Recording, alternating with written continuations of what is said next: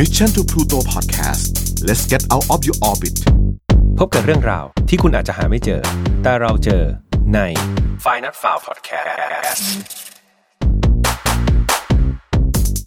สวัสดีครับ ยินดีต้อนรับเข้าสู่ Final File Podcast ครับ Podcast ที่นำเรื่องราวแปลกประหลาดจากทั่วทุกมุมโลกมาสกิดตอมอยากรู้ของคุณ วันนี้คุณอยู่กับผมแฮมทัชพลครับ ไม่แน่ใจว่าวันนี้เสียงเป็นยังไงนะครับ เพราะว่า เนื่องจากเหตุการณ์โควิด -19 นะครับทำให้ผมไม่สามารถไปห้องอัดที่มิชชั่นได้นะครับ ก็เลยนี่เรียกว่าไปถอยไมค์อันใหม่มาเลยนะครับ แล้วก็คุยกับ sound engineer ลองเซตเสียงดูครับ แล้วก็อัดจากที่บ้านดูนะครับคุณภาพเสียงเป็นยังไงฝากคอมเมนต์ไว้ด้วยเนาะว่าชัดไม่ชัด หรือว่ามี noise อะไรเข้ามาเยอะหรือเปล่านะครับหรือว่าฟังฟังไปอาจจะมีเสียงลูกเล็กเด็กแดง หรือเสียงมอเตอร์ไซค์ขับผ่านอะไรเข้ามาหรือหมาเห่าอะไรอย่างเงี้ยครับก็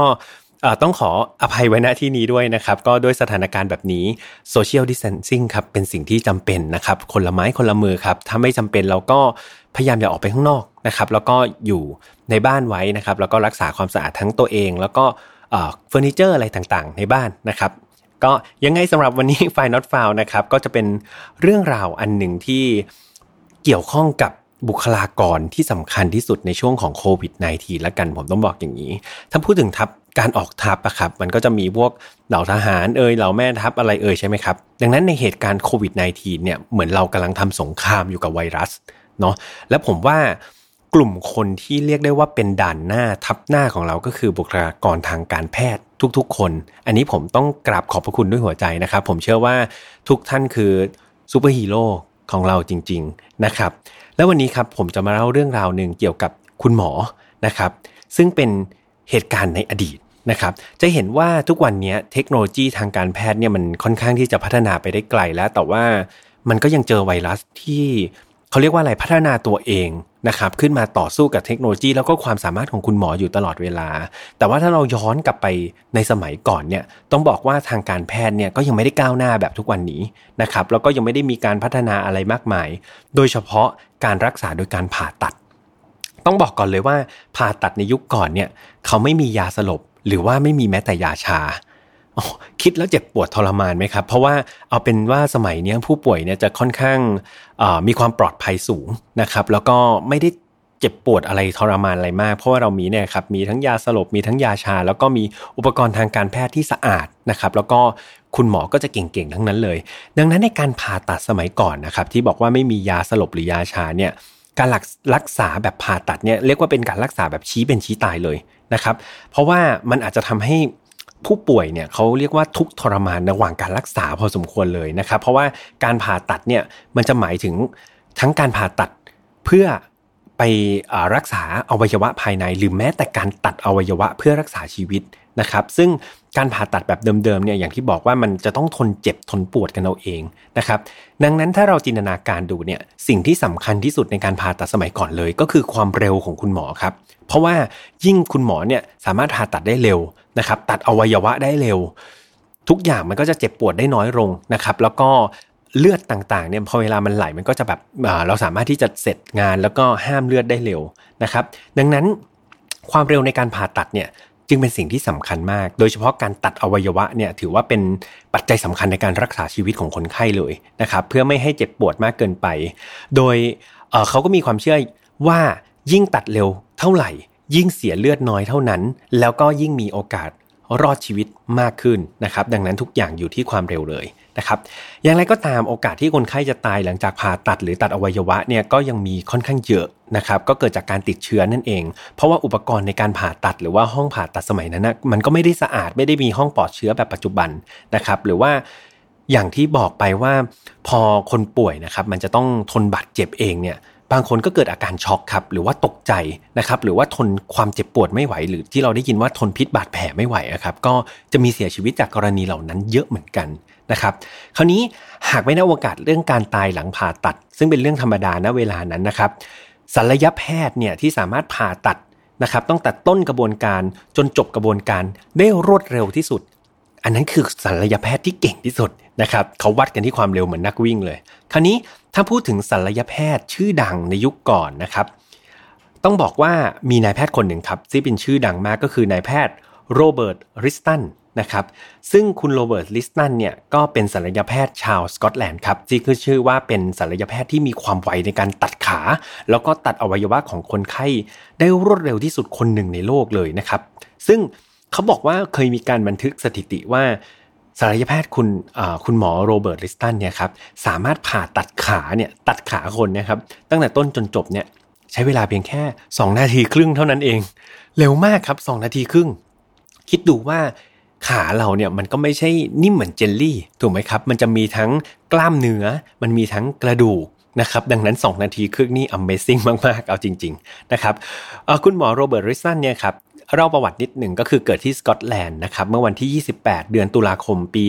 1794 ครับ เป็นบุตรของคุณมาร์กาเร็ตไอซ์แลนด์นะครับแล้วก็คุณเฮนรี่ลิสตันนั่นเอง ต่อมาก็ได้ศึกษาครับจากคณะแพทยศาสตร์มหาลัยเอดินเบิร์กนะครับแล้วก็ได้รับการศึกษาเป็นศัลยแพทย์ในลอนดอนนะครับก่อนจะไปทำงานที่สกอตแลนด์อีกครั้ง โดยได้รับมอบหมายให้สอนวิชากายวิภาคนะครับแก่นักศึกษาแพทย์ด้วย นะครับ นอกจากนี้ครับเขาก็เป็นคนที่มีชื่อเสียงนะครับ เคยลงติดนิตยสารในฐานะของ Great Northern Anatomist นะครับเออก็เรียกว่าเป็นคนคุณหมอที่โด่งดัง แล้วก็มีชื่อเสียงเกี่ยวกับการผ่าตัดนี่แหละนะครับ คราวนี้ คุณหมอริสตันเนี่ยก็ทำงานเป็นศัลยแพทย์นะครับ แล้วก็เป็นอาจารย์ไปด้วยนะครับ อยู่ระยะหนึ่งก่อนที่จะย้ายกลับเข้ามาทำงานในลอนดอนประเทศอังกฤษในปี 1934 ครับ แล้วก็เขาได้รับการแต่งตั้งให้เป็นอาจารย์ในโรงเรียนแพทย์นะครับ แล้วก็เป็นสมาชิกของราชาวิทยาลัยศัลยแพทย์ ซึ่งชื่อเสียงของริสตันเนี่ยเป็นที่รู้จักกันในนามว่า มือมีดที่ว่องไวที่สุด ในเวสเอนนะครับ สามารถตัดขาคนไข้ได้ภายใน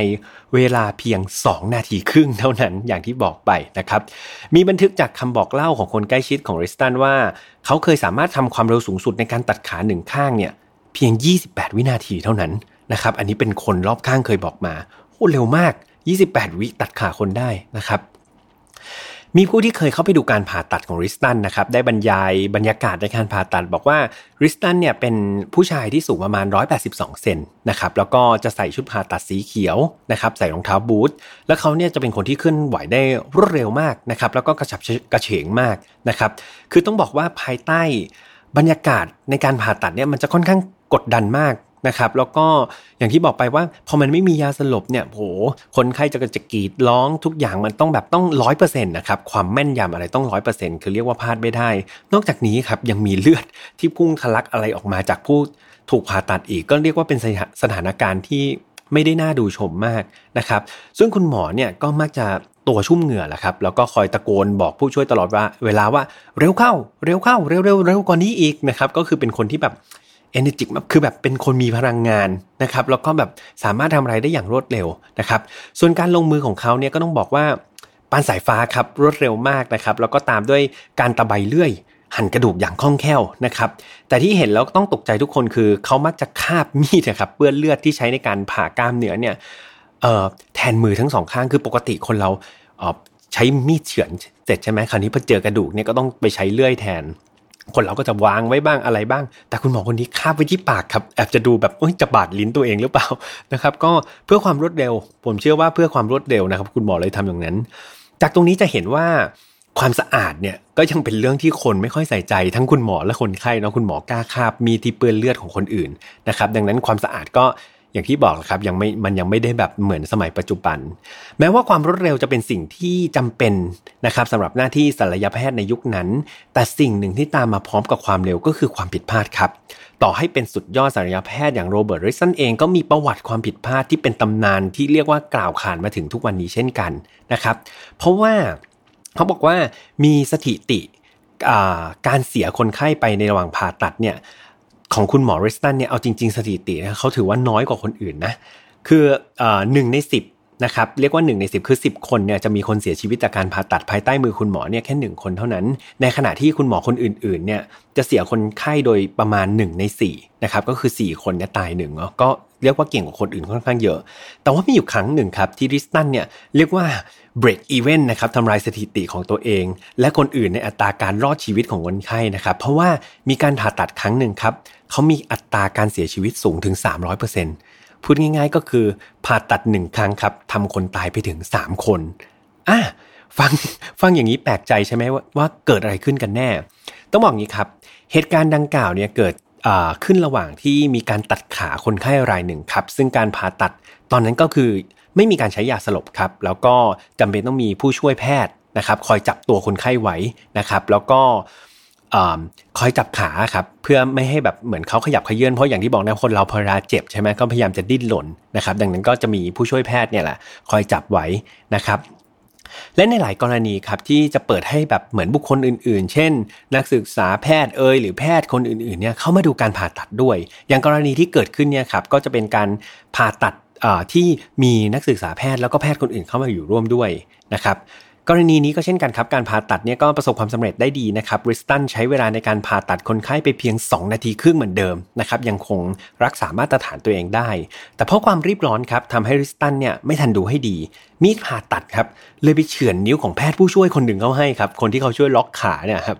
ยังไม่พอครับ มีดมันยังฉลับนะครับไปทิ่มเสื้อแจ็คเก็ตของนายแพทย์คนหนึ่งที่เข้ามาสังเกต ลักษณะการผ่าตัดอยู่ใกล้ ๆ นั้นด้วยครับ ผลที่ตามมาก็คือนายแพทย์ที่ถูกมีดบังเอิญแทงใส่เสื้อตอนนั้นนะครับ ก็เลยตกใจนะครับ แล้วก็เสียชีวิตในเวลาต่อมา เพราะว่าอาการหัวใจวายครับ คือตกใจอย่างจัด ผมเข้าใจว่าตอนนั้นน่ะ ภายในห้องมันคงเครียด กดดันแล้วก็ตึงเครียดเนาะ คราวนี้พอตัวเองแบบเหมือนตกใจอะ เหมือนเอ้ยมีดอยู่ๆพุ่งมาใส่ตัวเองก็เลยช็อกครับ แล้วก็หัวใจวายตายนะครับ ส่วนคนไข้แล้วก็ผู้ช่วยแพทย์นะครับ ที่ผู้ช่วยแพทย์ที่โดนโดนพลาดไปเฉือนโดนนิ้วนิดนึงครับ ปรากฏว่าในเวลาต่อมาเสียชีวิตทั้งคู่ครับ ทั้งคนไข้แล้วก็ผู้ช่วยแพทย์ เหตุผลคืออะไรรู้ไหมครับเหตุผลคือติดเชื้อบาดทะยักครับ ก็คือมันไม่สะอาดนั่นเองนะครับ แต่ว่าบางแหล่งก็บอกว่าเป็นการติดแบบเป็นแผลติดเชื้ออะไรไม่ใช่บาดทะยักนี่แหละ แต่อย่างไรก็ดีครับ มันก็เกิดจากอุปกรณ์ที่ไม่สะอาดนั่นเองนะครับ กลายเป็นว่าการผ่าตัดครั้งนี้นะครับของคุณหมอเนี่ย กลายเป็นการผ่าตัดที่ฆ่าคนไปมากถึง 3 คนทีเดียว เป็นการผ่าตัดที่แบบเรียกว่าเป็นประวัติศาสตร์นะครับในการสูญเสีย ถึงแม้ว่าจะมีความผิดพลาดครั้งใหญ่ที่ไม่มีใครอยากให้เกิดนะครับแล้วก็ผลลัพธ์ก็ไม่ได้เป็นอย่างที่คาดฝันไว้นะครับ แต่ว่าคุณหมอริสตันก็ยังเป็นที่จดจำในฐานะของศัลยแพทย์ผู้คิดอุปกรณ์การผ่าตัดหลายอย่างนะครับ ที่ยังมีใช้อยู่ในปัจจุบัน นะครับรวมถึงเป็นผู้บุกเบิกเทคนิคในการผ่าตัดรูปแบบใหม่ ๆ ด้วยนะครับรวมถึงเขาก็เขียนตำราด้านศัลยแพทย์นะครับมากมายเลยทีเดียวออกมาให้คนรุ่นหลังได้อ่านกันนะครับนอกจากนี้โรเบิร์ตริสตันนะครับยังเป็นแพทย์คนแรกนะครับที่ทำการผ่าตัดโดยใช้ยาสลบจากอีเทอร์ในภูมิภาคยุโรปในปี 1846 ด้วยนะครับก็เป็นคนค้นพบสารตัวนี้ขึ้นมา แล้วก็ใช้มาเป็นยาสลบนะครับคุณมอริสตันนะครับได้จากโลกนี้ไปในวันที่ 7 ธันวาคมปี 1847 นะครับ หลังจากการเสียชีวิตของริสตันก็มีการสร้างรูปปั้นหินอ่อนนะครับ รวมไปถึงมีการสร้างเหรียญที่ชื่อว่าเหรียญลิสตันด้วยนะครับ เพื่อเป็นการมอบรางวัลให้กับนักศึกษาแพทย์ในมหาวิทยาลัยต่างๆ นะครับ ก็ถือว่าเป็นชีวิตที่ ประสบความสำเร็จคนหนึ่งเป็นบุคคลที่มีคุณค่าทางด้านการศัลยแพทย์ค่อนข้างสูงมากนะครับ แม้ว่าอาจจะมีเหตุเหตุการณ์นะครับที่ผิดพลาดอะไรในอดีตก็ไม่ได้เกิดจากความตั้งใจนะครับ แล้วก็เกิดจากข้อจำกัดหลายๆอย่างในยุคนั้นนะครับ แต่ก็ถือว่าเป็นคุณหมอที่เก่งมากๆเลยนะครับ อย่างที่เห็นว่าต่อให้เป็นแพทย์ที่เก่งที่สุดก็ยังมีอะไรผิดพลาดได้นะครับ ดังนั้น ต่อให้มีการเอาเทคโนโลยีต่างๆ ไปช่วยเนี่ยสุดท้ายแล้วไม่มีอะไรที่เพอร์เฟกบนโลกใบนี้ครับเพราะว่าต่อให้หมอเก่งเทคโนโลยีเก่งแค่ไหนนะครับ อย่างที่บอกไปว่าตัวไวรัสเองเนี่ยมันก็เก่งขึ้นด้วยใช่ไหมหรือว่า การรักษามันก็อาจจะมีความผิดพลาดอะไรมากมาย ดังนั้นสิ่งที่ดีที่สุดคือการไม่เจ็บป่วยครับ คือการดูแลสุขภาพให้ดีนะครับ นอกจากจะช่วยให้ตัวเราปลอดภัยแล้วเนี่ยจะเป็นการช่วยลดงานให้กับคุณหมอด้วยนะครับ วันนี้ผมไปเจอเคล็ดลับอะไรบางอย่างจากอินเทอร์เน็ตนะครับ ซึ่งเป็นเคล็ดลับที่ผมว่ามันไม่ใช่การดูแลสุขภาพแบบเอ้ยกินอิ่มนอนหลับอะไรธรรมดา แต่ว่ามันเป็นเรื่องที่บางที เราไม่รู้เนาะผมอ่านแล้วก็บางทีก็อืมแปลกใจเอ้ยมันเป็นอย่างนี้จริง ๆ ด้วยวันนี้เอามาเล่าให้ฟังครับ เรื่องที่หนึ่งเขาบอกว่าการดื่มกาแฟเป็นสิ่งแรก เมื่อตื่นนอนเนี่ยเขาบอกว่า งานวิจัยนะครับเขาบอกว่ากาเฟอีนเนี่ยที่อยู่ในกาแฟจะกระตุ้นการเผาผลาญได้ดีครับ แล้วก็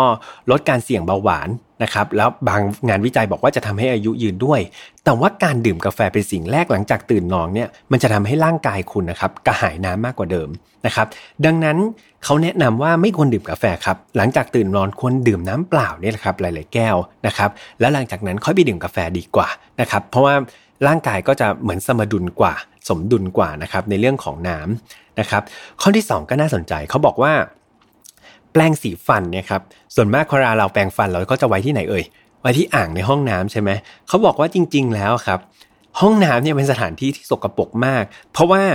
ส่วนมากห้องน้ำก็จะมีชักโครกอยู่ใช่ไหมครับแล้วชักโครกเนี่ยจะเป็นอะไรที่แบบสกปรกมากเขาบอกว่ามีเชื้อโรคและจุลินทรีย์กว่าแบบ 3 ล้านตัวเลยนะตอนหนึ่งตารางนิ้วนะครับดังนั้นคือมันเยอะมาก แล้วพอเวลาเรากดชักโครกครับ พวกจุลินทรีย์พวกเชื้อโรคต่างๆ มันจะลอยฟุ้งไปในอากาศครับ แล้วมันก็จะมาตกตาม